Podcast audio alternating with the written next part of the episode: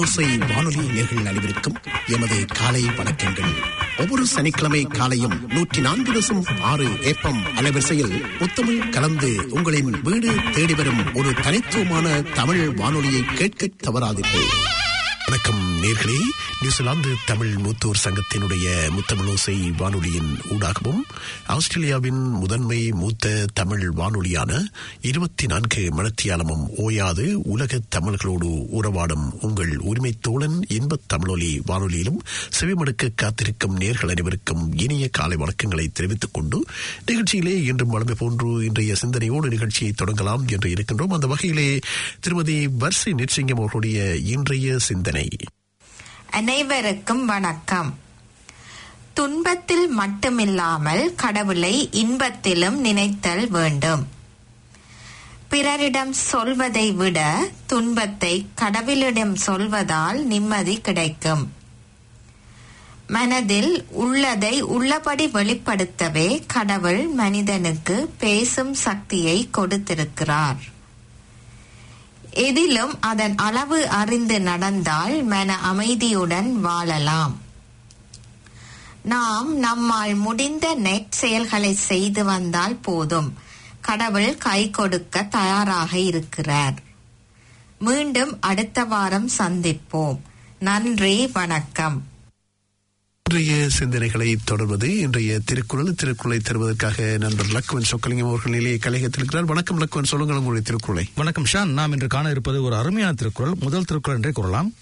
அகர முதல எழுத்தெல்லாம் ஆதி பகவன் முதற்றே உலகு என்ற திருக்குறளை தான் பார்க்க இருக்கிறோம் இதை பற்றி ஒரு சிறிய கதையும் கூறினால் நன்று விளங்கும் என்று நினைக்கிறேன்.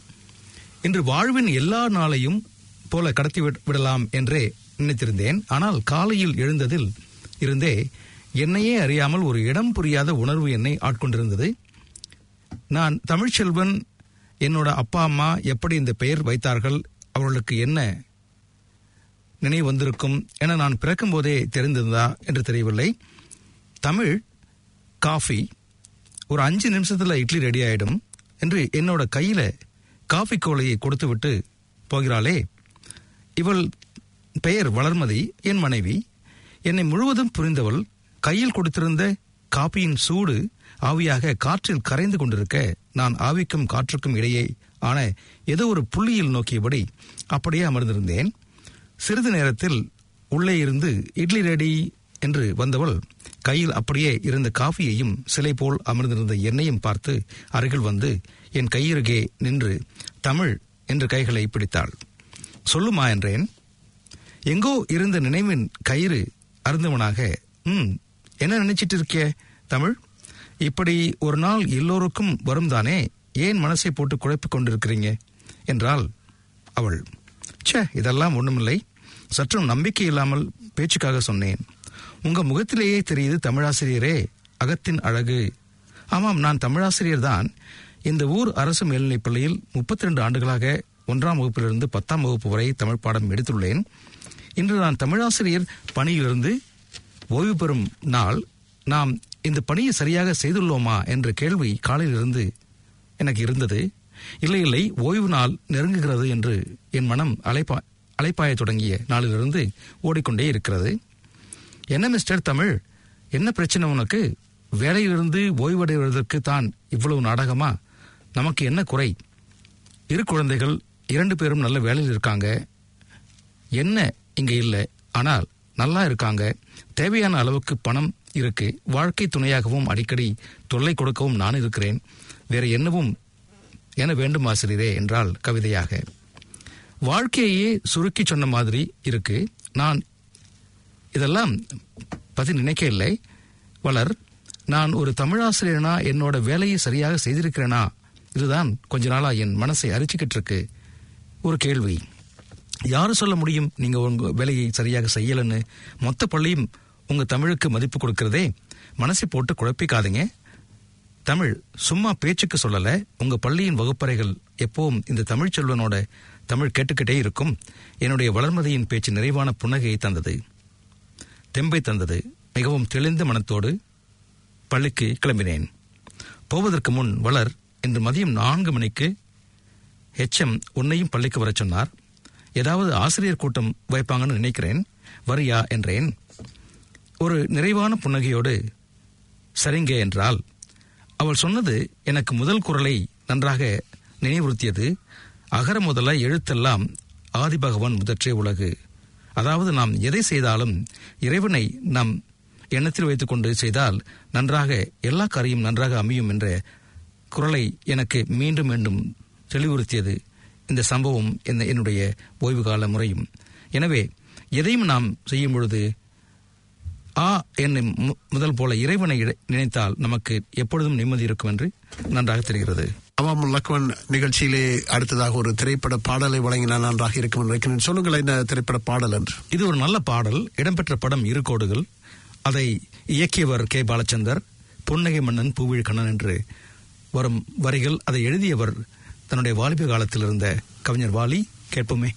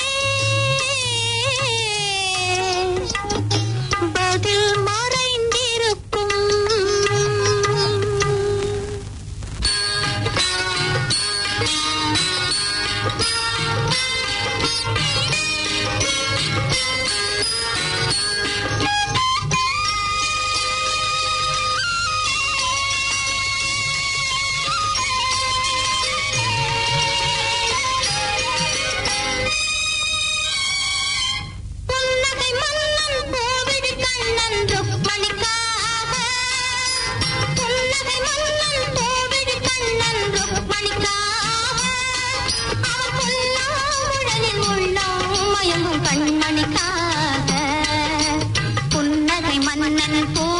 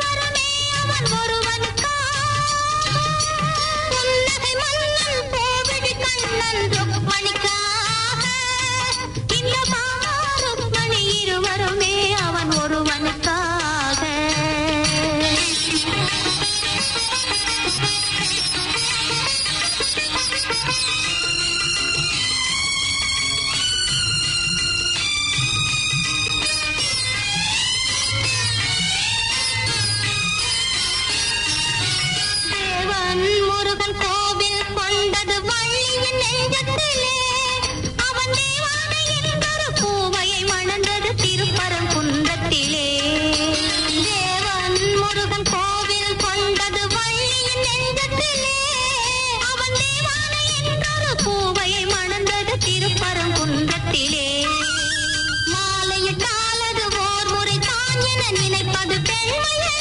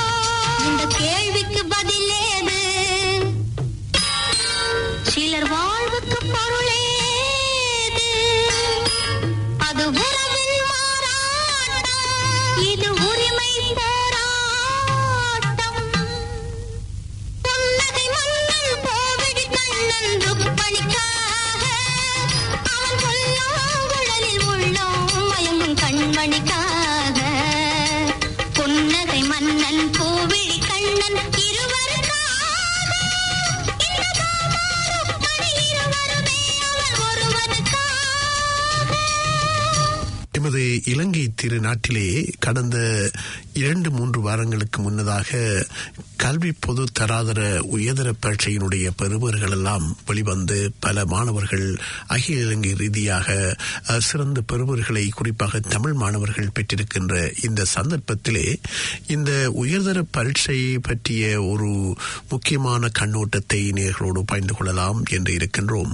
உயர்தரத்தில் கணித பிரிவில் பரீட்சையில் சித்தியடைய கனவு கண்ட ஒரு மாணவன் எவ்வளவு முயன்ற போதும் அவனுக்கு கிடைத்ததோ நான்கு எஃப்கள் தான். அதாவது நான்கு பாடங்களிலும் ஃபெயில் எடுத்து விட்டார் அவன் தன்னுடைய கனவுகளை சிதைக்கவோ தூக்கி எறியவோ விரும்பவில்லை. மருதானை தொழில்நுட்ப கல்லூரியில் சான்றிதழ் பாடநெறி ஒன்றை பயில்கின்றான். அதன் பின்னர் ஓட்ட ஓட்டில் வேலைக்கு சேர்கிறான். எனினும் பல்கலைக்கழகம் செல்ல வேண்டும் என்ற அவனது கனவை உயர்தர பயிற்சியின் பெறுபவர்கள் முறியடிக்கவில்லை. இங்கிலாந்து பல்கலைக்கழகம் ஒன்றில் தனது முதலாவது பட்டத்தை பெறுகின்றான். அத்தோடு நின்றுவிடாமல் இரண்டு பட்ட பின் படிப்பு பட்டங்களையும் பெறுகின்றான். அதே பாதையில் சென்று இரண்டு டாக்டர் பட்டங்களையும் பெறுகின்றான். இலங்கை திறந்த பல்கலைக்கழகத்தின் முதலாவது துணைவேந்தராக பதவியேற்கிறார் அந்த மாமனிதர். ஒரு பொறியியலாளன் என்பவன் தொலைநோக்கு சிந்தனை உள்ளவன் என்பதை உறுதிப்படுத்தும் விதத்தில் இரண்டு தடவைகள் முரட்டுவை பல்கலைக்கழகத்தின் துணைவேந்தராக பதவியேற்றிருக்கிறார். அவர்தான் இலங்கை நாட்டின் சிரேஷ்ட கல்விமானாகிய பேராசிரியர் தயந்த விஜயசேகர உயர்தர பரீட்சைகளின் முடிவுகளை வைத்து உங்கள் எதிர்பார்ப்புகளை சூனியமாக்காது உங்களது திறமை எங்கு உள்ளது என்பதை உங்கள் ஆழ்மனதிடம் கேளுங்கள். உங்கள் முன்னால் மாற்று வழிகள் தீர்வுகள் இருக்கின்றன. தோல்விகளால் துவண்டு போய் ஒரே இடத்தில் நின்றால் முன்னேற முடியாது. பாதகமான உயர்தர முடிவுகள் உங்கள் கனவுகளை சிதைக்க இடம் கொடுக்காதீர்கள். தன்னம்பிக்கை உண்மை நேர்மை சிறந்த வழிகாட்டல் ஆலோசனை கடின உழைப்பு உங்களை வெற்றியின் உச்சத்துக்கே கொண்டு செல்லும். அதிசயங்களில் ஒன்றாக பார்க்கப்படுகின்ற தாஜ்மஹால் இந்தியாவில் அமைந்திருக்கின்றது. அதன் காரணமாக இந்திய நாடு பெருமை அடைகின்றது. இதன் பின்னணியில் இருக்கின்ற சில விஷயங்களை உங்களோடு பகிர்ந்து கொள்வது நன்றாக இருக்கும் என்று நினைக்கின்றோம். அந்த வகையிலே இருபத்தி இரண்டாயிரம் பணியாட்களின் கைகளை பலி வாங்கிய பளிங்குக்கல் மாளிகை அதிர வைக்கும் அதிசயத்தின் பின்னணி பற்றி பார்ப்போம். மனிதனால் படைக்கப்பட்டதும் இயற்கையான முறையில் உருவானதுமான கலைப்படைப்புகளே இன்று உலக அதிசயமாக சித்தரிக்கப்படுகின்றது. இன்று உலகில் காதலர்களின் அடையாள சின்னமாக உலக அதிசயங்களில் ஒன்றாக காணப்படும் தாஜ்மஹால் இருபத்தி இரண்டாயிரம் கைகளை இழக்க செய்தது என இதுவரை யாருக்கும் தெரிந்திருக்குமா? முழுவதும் பளிங்கு கற்களாலான இக்கட்டிடம் ஆக்ரா நகரில் ஜமுனை ஆற்றின் கரையில் கட்டப்பட்டுள்ளது. இது காதலின் சின்னமாக உலக புகழ் பெற்றது. ஏழு உலக அதிசயங்களின் பட்டியலில் தாஜ்மஹாலும் சேர்க்கப்பட்டுள்ளது. முகலாய மன்னனான ஷாஜஹானால் இறந்து போன அவனது மனைவி மும்தாஜ் நினைவாக இருபத்தி இரண்டாயிரம் பணியாட்களை கொண்டு இருபத்தி நான்கு வருடங்களுக்குள் இந்த கட்டிடம் கட்டி முடிக்கப்பட்டது. ஷாஜஹானின் மூன்றாவது மனைவி மும்தாஜ் தான் பெற்ற பதினாலாவது மகனின் இறப்பால் மனமுடைந்து தானும் இறந்து விட்டதாலும் இறந்த தன் மனைவியின் நினைவாகவே தாஜ்மஹாலை கட்டியதாக பழங்கதைகள் கூறப்படுகின்றன. இதன் கட்டிட வேலைகள் மிக வித்தியாசமானதாகவும் வினோதமானதாகவும் காணப்படுகின்றது. தாஜ்மஹால் பாரசீக கட்டிடக்கலை மரபுகளையும் முன்னைய முகலாய மரபுகளையும் உள்ளடக்கியும் கட்டப்பட்டுள்ளது. சிறப்பாக தைமூரிய முகலாய கட்டிடங்களான ஷாஜகான் கட்டுவித்த ஜமா மஸ்ஜித் இதன் வடிவமைப்புக்கு அடிப்படையாக அமைந்தன. முன்னிறைய கட்டிடங்கள் சிவப்பு நிற மணற்கற்களால் கட்டப்பட்டிருந்தன. ஷாஜகான் கட்டுமான பணிகளுக்காக வெண்ணிற செலவை கற்களை பயன்படுத்தியுள்ளார். இவர் காலத்தில் கட்டிடங்கள் மிகவும் திருந்திய நிலையை அடைந்தன. காதல் உணர்வுகளுக்கு மதிப்பு கொடுத்த ஷாஜகானால் மனித வலிகளின் உணர்வுகளுக்கு மதிப்பு கொடுக்க முடியாமல் போய்விட்டது. இந்த படைப்பைப் போல வேறு ஒன்று உருவாகிவிடக் கூடாது என எண்ணி கற்ற வேலையில் ஈடுபட்ட வேலையாட்களின் கைகளை வெட்டிவிட்டதாக ஒரு கதை காணப்படுகிறது. தனது மனைவிக்காக உருவாக்கப்பட்ட இந்த பளிங்கு மாளிகையின் அழகுக்கு பின்னால் எத்தனை பேரது அழகைகளும் எத்தனை குடும்பங்களின் சாபங்களும் இருக்கும் நினைத்து பார்த்தாலே கண்களில் கண்ணீர் நிரம்பி வழிகிறது. ஆனால் இந்த உண்மை எங்கு எத்தனை பேருக்கு தெரிந்திருக்க முடியும்? ஆமாம் லக்வன் நிகழ்ச்சியிலே அடுத்ததாக எமது நியூசிலாந்து நாட்டினுடைய நிதியமைச்சரினால் கடந்த வியாழக்கிழமை நியூசிலாந்து பாராளுமன்றத்திலே இந்த நாட்டுக்கான வரவு செலவு திட்டம் இரண்டாயிரத்தி இருபத்தி ஒன்றுக்கு இருபத்தி இரண்டாம் ஆண்டுக்கான வரவு செலவு திட்டம் சமர்ப்பிக்கப்பட்டிருக்கின்றது. இந்த ஆண்டை எல்லா நாடுகளுமே குறிப்பாக கோவிட் ஆண்டு என்று சொல்லி வரையறை செய்திருக்கின்றார்கள். அந்த வகையிலே சொல்லுங்கள் இந்த வரவு செலவு திட்டத்திலே என்ன விஷயங்கள் சொல்லப்பட்டிருக்கின்றன? நிச்சயமாக இது வழக்கம் போல வரும் ஒரு நிதிநிலை அறிக்கை தாக்கல் செய்வது அல்லது ஒரு பட்ஜெட் கொடுப்பது போன்ற தேதியாக நம்முடைய கலண்டரில் இருக்கக்கூடாது. ஏனென்றால் இது பாராளுமன்றத்தில் ஒரு பெரிய விடயமாகும். இந்த ஆண்டு பாருங்க தொடர்ந்து கோவிட் நைன்டீன் எதிர்கொண்டு வருவதால் பட்ஜெட் மீட்டெடுப்பின் மற்றொரு முக்கியமான படியாகும். பட்ஜெட் இரண்டாயிரத்தி இருபத்தி ஒன்று இதில் எல்லாவற்றையும் என்னால் இன்னும் வெளியிட முடியவில்லை என்று ராபர்ட்சன் கூறியிருக்கிறார் ஐயா. ஆமாம் லக்வன் உண்மையிலேயே நோயற்ற வாழ்வே குறைவற்ற செல்வம் என்று சொல்லுவார்கள். அந்த வகையிலே நியூசிலாந்து நாட்டு மக்களை பொறுத்தவரையிலே இந்த கோவிட் தொற்றினாலே பாதிக்கப்பட்டவர்கள் ஏனைய உலக நாடுகளோடு ஒப்பிடுகின்ற போது மிகவும் குறைந்த அளவிலே தான் இருக்க பதிவு செய்யப்பட்டிருக்கின்றார்கள். ஏனென்றால் எமது நாட்டு அரசாங்கம் எடுத்த அயராத முயற்சிகள் இதற்கு காரணமாக அமைந்திருக்கின்றன. அந்த வகையிலே இந்த கோவிட் தொடர்பாக நியூசிலாந்து அரசாங்கம் இந்த வரவு செலவு திட்டத்தினூடாக என்ன செயற்திட்டங்களை நடைமுறைப்படுத்தும் உண்மைதான் உண்மைதான் ஐயா. அவர் நான் ஒரு கணம் எடுத்து அதை என்- அதை பற்றி நான் கவலைப்படுகிறேன் என்றும் கூறியிருக்கிறார். ஏன் நீங்கள் செய்கிறீர்கள் என்று நம்புகிறேன். என்று தொற்று நோயிலிருந்து மீண்டும் செல்லும் பொழுது நியூசிலாந்தை ஆதரிப்பிற்கான எங்கள் அரசாங்கத்தின் திட்டத்தில் அடுத்த கட்டத்தை நாங்கள் கொண்டு செல்கிறோம். அதற்கு இந்த பட்ஜெட் மிகவும் உதவும் என்று தெளிவாக குறிப்பிட்டிருக்கிறார். இதில் வேடிக்கை பாருங்களேன். ஒரு கடினமான காலகட்டத்தில் நாம் இருக்கிறோம். உலகம் வைரஸின் மூன்றாவது மற்றும் நான்காவது அலைகளை எதிர்கொள்கிறது. இப்பொழுது இவர் இந்த பட்ஜெட்டை தாக்கல் செய்கிறார். இதில் நாம் முக்கியமாக முக்கியமாக கவனிக்க வேண்டியது என்னவென்றால் கோவிட் நைன்டீன் அந்த ஃபைசர் மற்றும் ஆஸ்ட்ரோசானிக் போன்ற தடுப்பூசிகளை வாங்க வேண்டும். நிறைய செலவுகள் செய்ய வேண்டும் என்றும் அதில் குறிப்பிட்டிருக்காரு உண்மை உண்மைதான். ஏனென்றால் இந்த தடுப்பூசிகளை நாங்கள் மக்களுக்கு இல- நியூசிலாந்து நாட்டு மக்கள் அனைவருக்கும் வழங்கக்கூடிய வகையிலே அரசாங்கம் அதற்கான செயற்திட்டங்களை முன்னெடுத்திருக்கின்றது.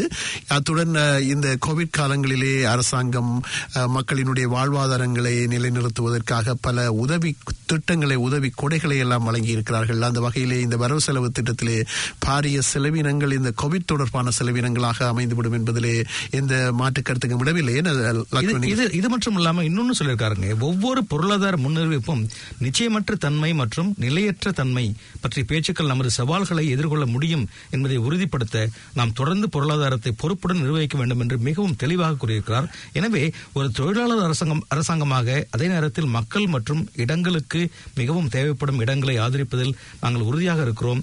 எனவே நாங்கள் யாரையும் பின்னால் விட மாட்டோம் இதன் பொருள் நாம் முதலீடுகளை இலக்காக கொண்டிருப்பதை விட உறுதி செய்வதை விட மக்களுடைய நலக்காப்பு அல்லது நலத்தை காக்க வேண்டும் என்று உறுதியாக இருக்கிறார் என்று நமக்கு தெரிகிறது ஐயா.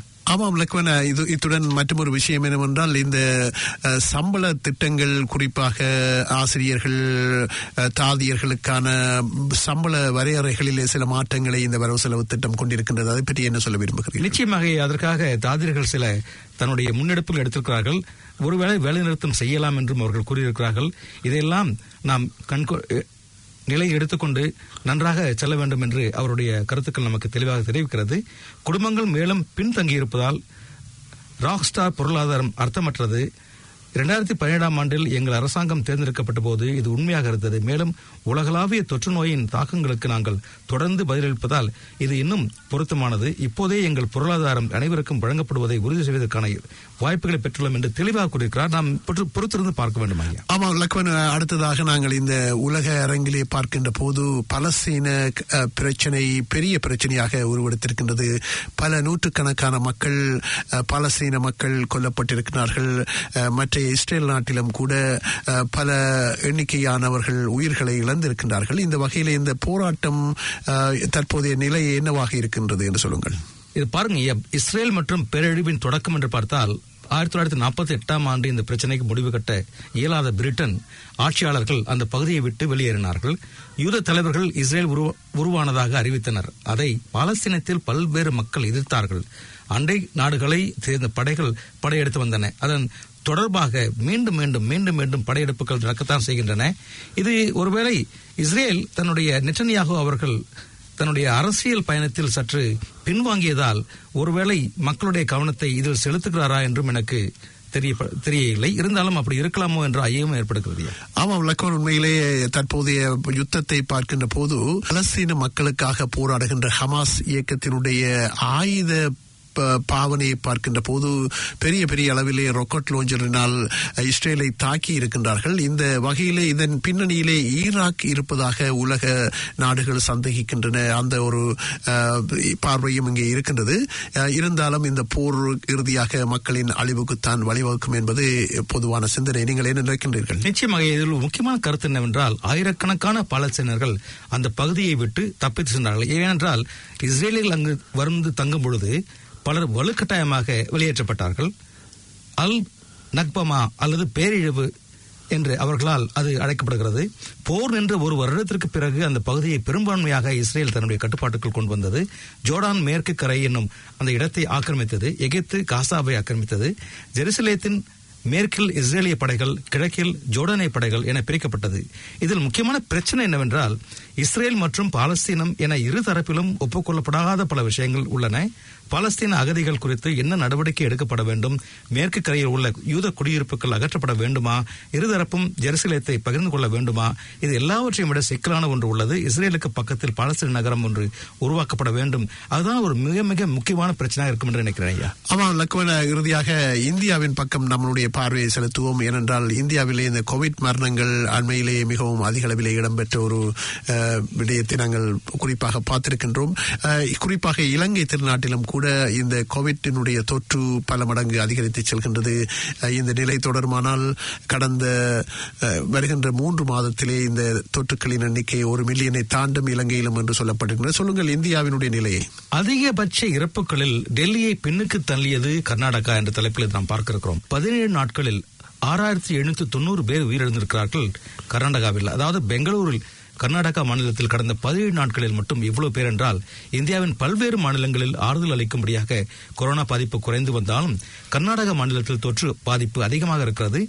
கடந்த இருபத்தி நான்கு மணி நேரத்தில் மட்டும் கர்நாடகாவில் முப்பதாயிரத்தி முன்னூற்றி ஒன்பது பேருக்கு தொற்று கண்டறியப்பட்டிருக்கிறது என்று கூறும்பொழுது மனதுக்கு மிகவும் வேதனையாக இருக்கிறது.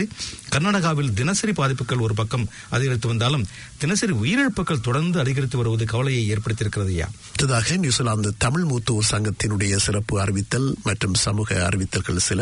நியூசிலாந்து தமிழ் மூத்தோர் சங்கத்தினுடைய வருடாந்த பொதுக்கூட்டம் மற்றும் மதிய உணவுடன் கூடிய மாதாந்த ஒன்றுகூடல் வருகின்ற மே மாதம் இருபத்தி ஒன்பதாம் தேதி சனிக்கிழமை காலை பத்து மணி தொடக்கம் இலக்கம் இருபது பிள்ளை வீதியில் அமைந்திருக்கின்ற லெஜிஸ்டர் மண்டபத்திலே சிறப்பான முறையிலே நடைபெற இருக்கின்றது. அனைத்து தமிழ் மூத்தோர் சங்க உறுப்பினர்களையும் தவறாது கலந்து சிறப்பிக்குமாறு அன்போடு வேண்டுகின்றார்கள் நியூசிலாந்து தமிழ் மூத்தோர் சங்கத்தினர். அடுத்ததாக சமூக அறிவித்தல் ஒன்று மொழிப்போர் தியாகிகள் வீரவணக்க நினைவு நாள் இரண்டாயிரத்தி இருபத்தி ஒன்று.